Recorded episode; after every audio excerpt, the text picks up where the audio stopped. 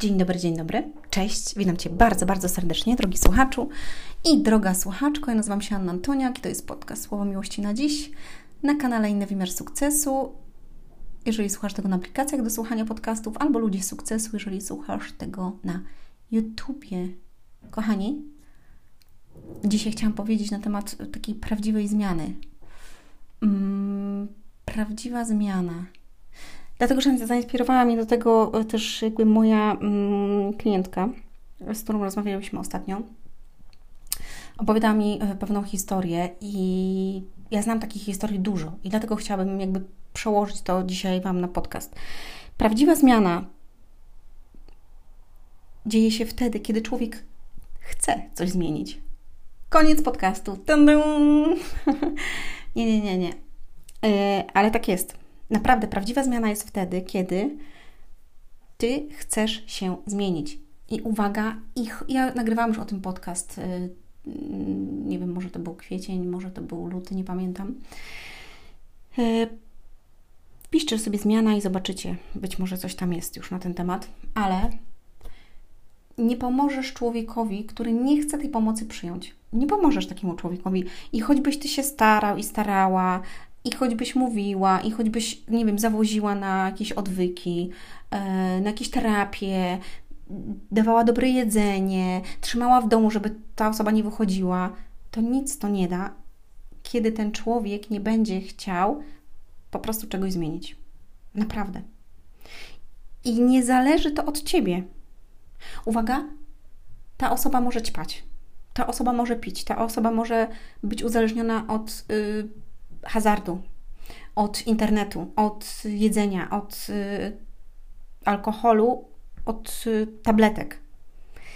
I jeżeli ona nie będzie chciała zmiany, to nic z tym nie zrobisz.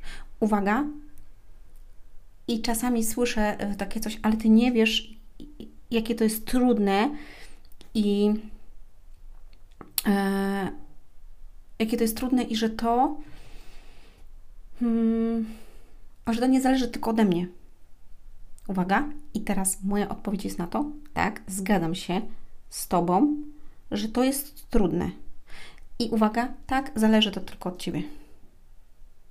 Więc na drugie pytanie się nie zgadzam, bo zależy to od Ciebie, czy Ty podejmiesz decyzję i czy chcesz tej zmiany. Dlaczego? Dlatego, że niektórzy mówią, że chcą, ale oni lubią to, co robią.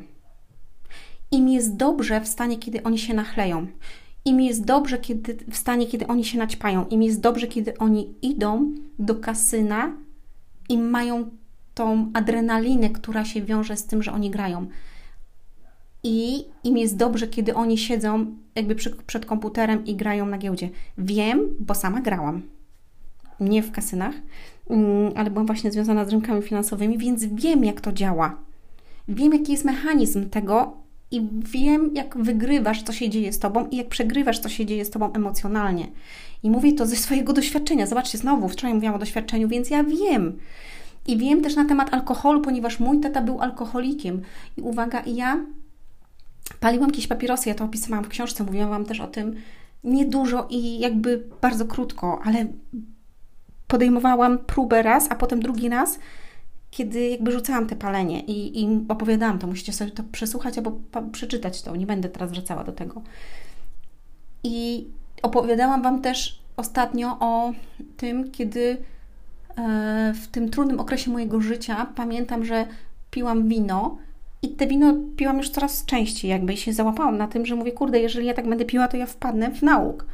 I powiedziałam sobie wtedy właśnie stop i poszłam w drugą stronę. To było kilka dni temu, nagrywałam ten podcast przesłuchajcie sobie, ta prawdziwa przemiana, czy, czy jakby z nałogu, już teraz nie pamiętam, jak ten podcast się nazywał. E, więc łapałam się na to i to było trudne, mega trudne, żeby odwrócić się od tego głosu, który mi mówił, od złego, bo on mi podpowiadał, bo on chciał mnie zniszczyć i chciał, żebym upadła i była nikim i po prostu siedziała w tej rozpaczy żeby pójść w drugą stronę, zabrać psy, iść w drugą stronę na spacer i powiedzieć do siebie, nie dasz rady, kocham Cię i po prostu wszystko możesz, bo zostałaś stworzona po to, żeby dokonywać czegoś wielkiego, nie po to, żeby się staczać. Ja szłam i sobie to mówiłam i to jest trudne, mega trudne, bo ty walczysz ze sobą. I uwaga, całe życie będziesz walczyć. Całe życie to będzie walka twoja jedna i albo będziesz zwyciężać, albo będziesz przegrywać. Koniec, kropka. Nie ma innego wyjścia. I tylko uwaga, jedno pytanie do ciebie. Kto pamięta przegranego? Pamiętasz tego człowieka, który przegrał? Nie, ponieważ nikt go nie pamięta. Albo pamięta go, że on przegrał. I pytanie jest, jak ty chcesz być zapamiętany? Jak chcesz być zapamiętana jako osoba, która wygrała swoje życie i coś zrobiła w swoim życiu, czy jako ta osoba, która jest przegrana i która poszła na kompletne dno? Bo dzisiaj możesz zmienić swoje życie i to nie jest łatwe. Ale jeżeli tobie jest dobrze w tym stanie, w którym ty jesteś, czyli w tym, że ty się nachlejesz, to ty nie będziesz chcia, chcieć zmiany. I jeżeli tobie jest dobrze w tym, że ty sobie zajarasz trawkę albo weźmiesz sobie jakieś narkotyki i ty lubisz być w tym stanie, to daję ci słowo, że to nie, ty nie podjęłaś decyzji, że, że ty chcesz z tym skończyć, ponieważ ty to lubisz. I ja mam koleżankę, która pali papierosy od lat, nie wiem, 20? Więcej, 24, 5. I ja zawsze pytam, kiedy ty rzucisz palenie? Ona mówi, ja nie rzucę, bo ja lubię. I mówi, na coś trzeba umrzeć.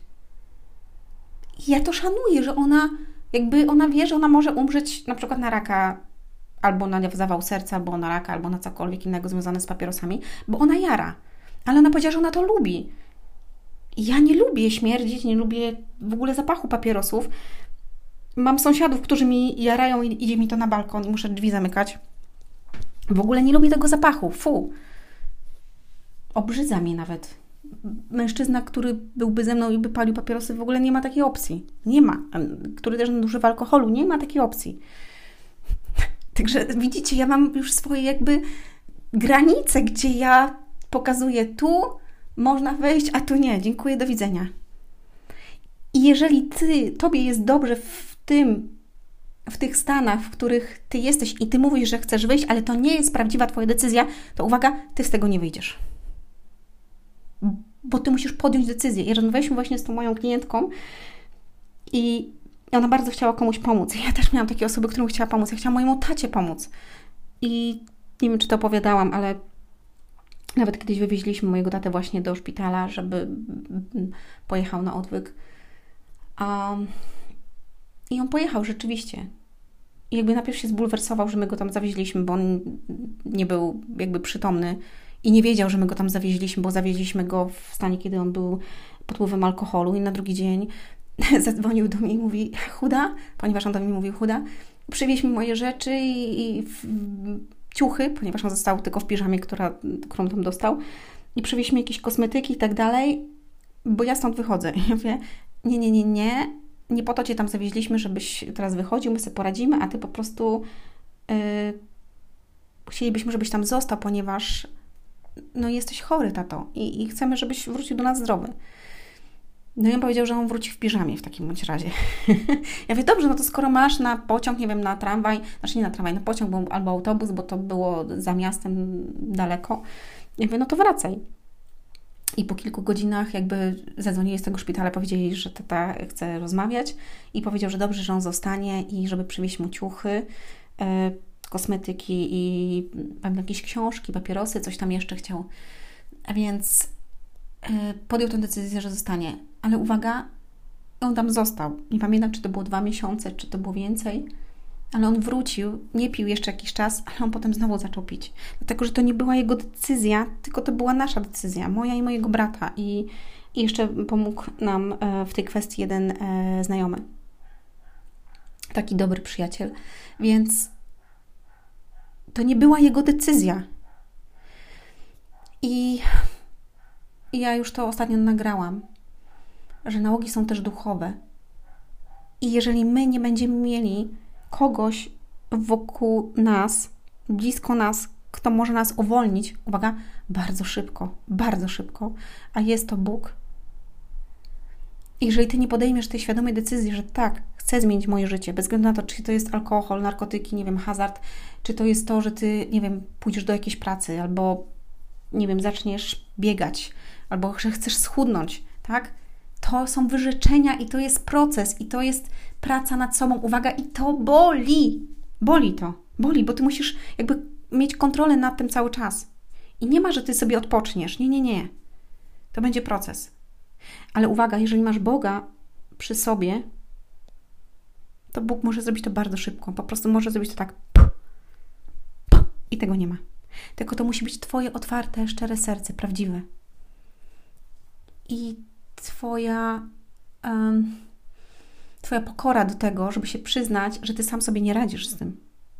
I że Ty tego nie chcesz więcej w swoim życiu.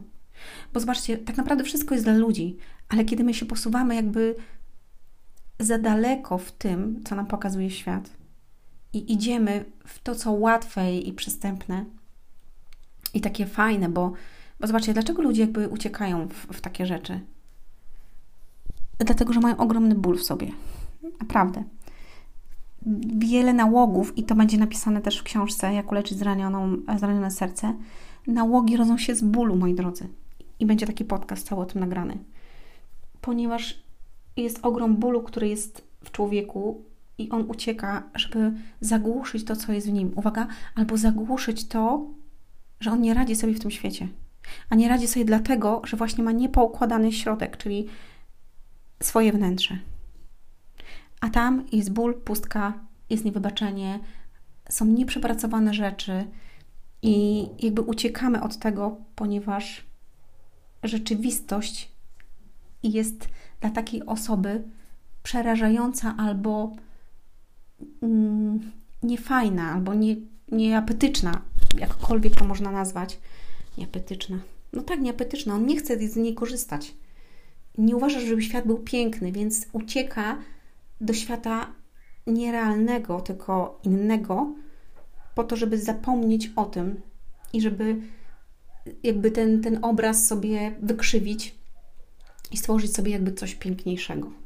Chociaż jak się rano budzi albo jak schodzi z niego, schodzą z niego narkotyki czy, czy tabletki, co innego, to on widzi ten świat dalej jeszcze gorszym, uwaga, i siebie widzi coraz gorszym.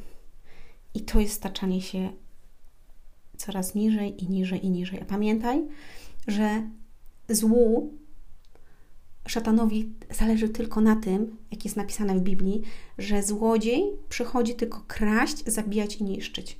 Jezus to powiedział. Złodziej jest yy, opisany jako szatan, tak?